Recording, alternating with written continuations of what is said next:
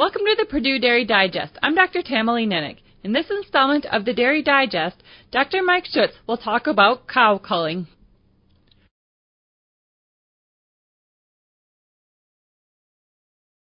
Cow culling on dairy farms can be seen as a negative, especially when we think about those cows that are leaving the dairy herd because of death, illness, injury, or infertility.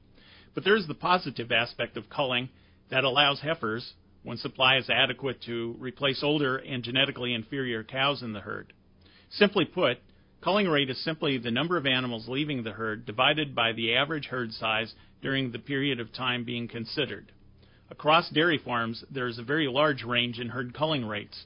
Rates from 20% to 50% are not unusual. When deciding whether a culling rate is too high, too low, or about right, one ought to consider the reasons for culling cows. For example, culling cows for infertility, lameness, or mastitis, those are the top three reasons for culling in the U.S. dairy cattle herd, or some other health related issue, it's called involuntary culling. On the other hand, culling a cow because of low milk, or milk component production is called voluntary culling and can be viewed favorably because it allows replacement by a cow or heifer that may be more productive and genetically superior. Because of this opportunity, and when less involuntary culling is necessary, culling rates are only problematic when the cows leaving the herd exceeds the available number of replacements. Culling strategies then require focus on reducing involuntary culling in favor of reduced culling rate or at least allowing opportunity for more voluntary culling.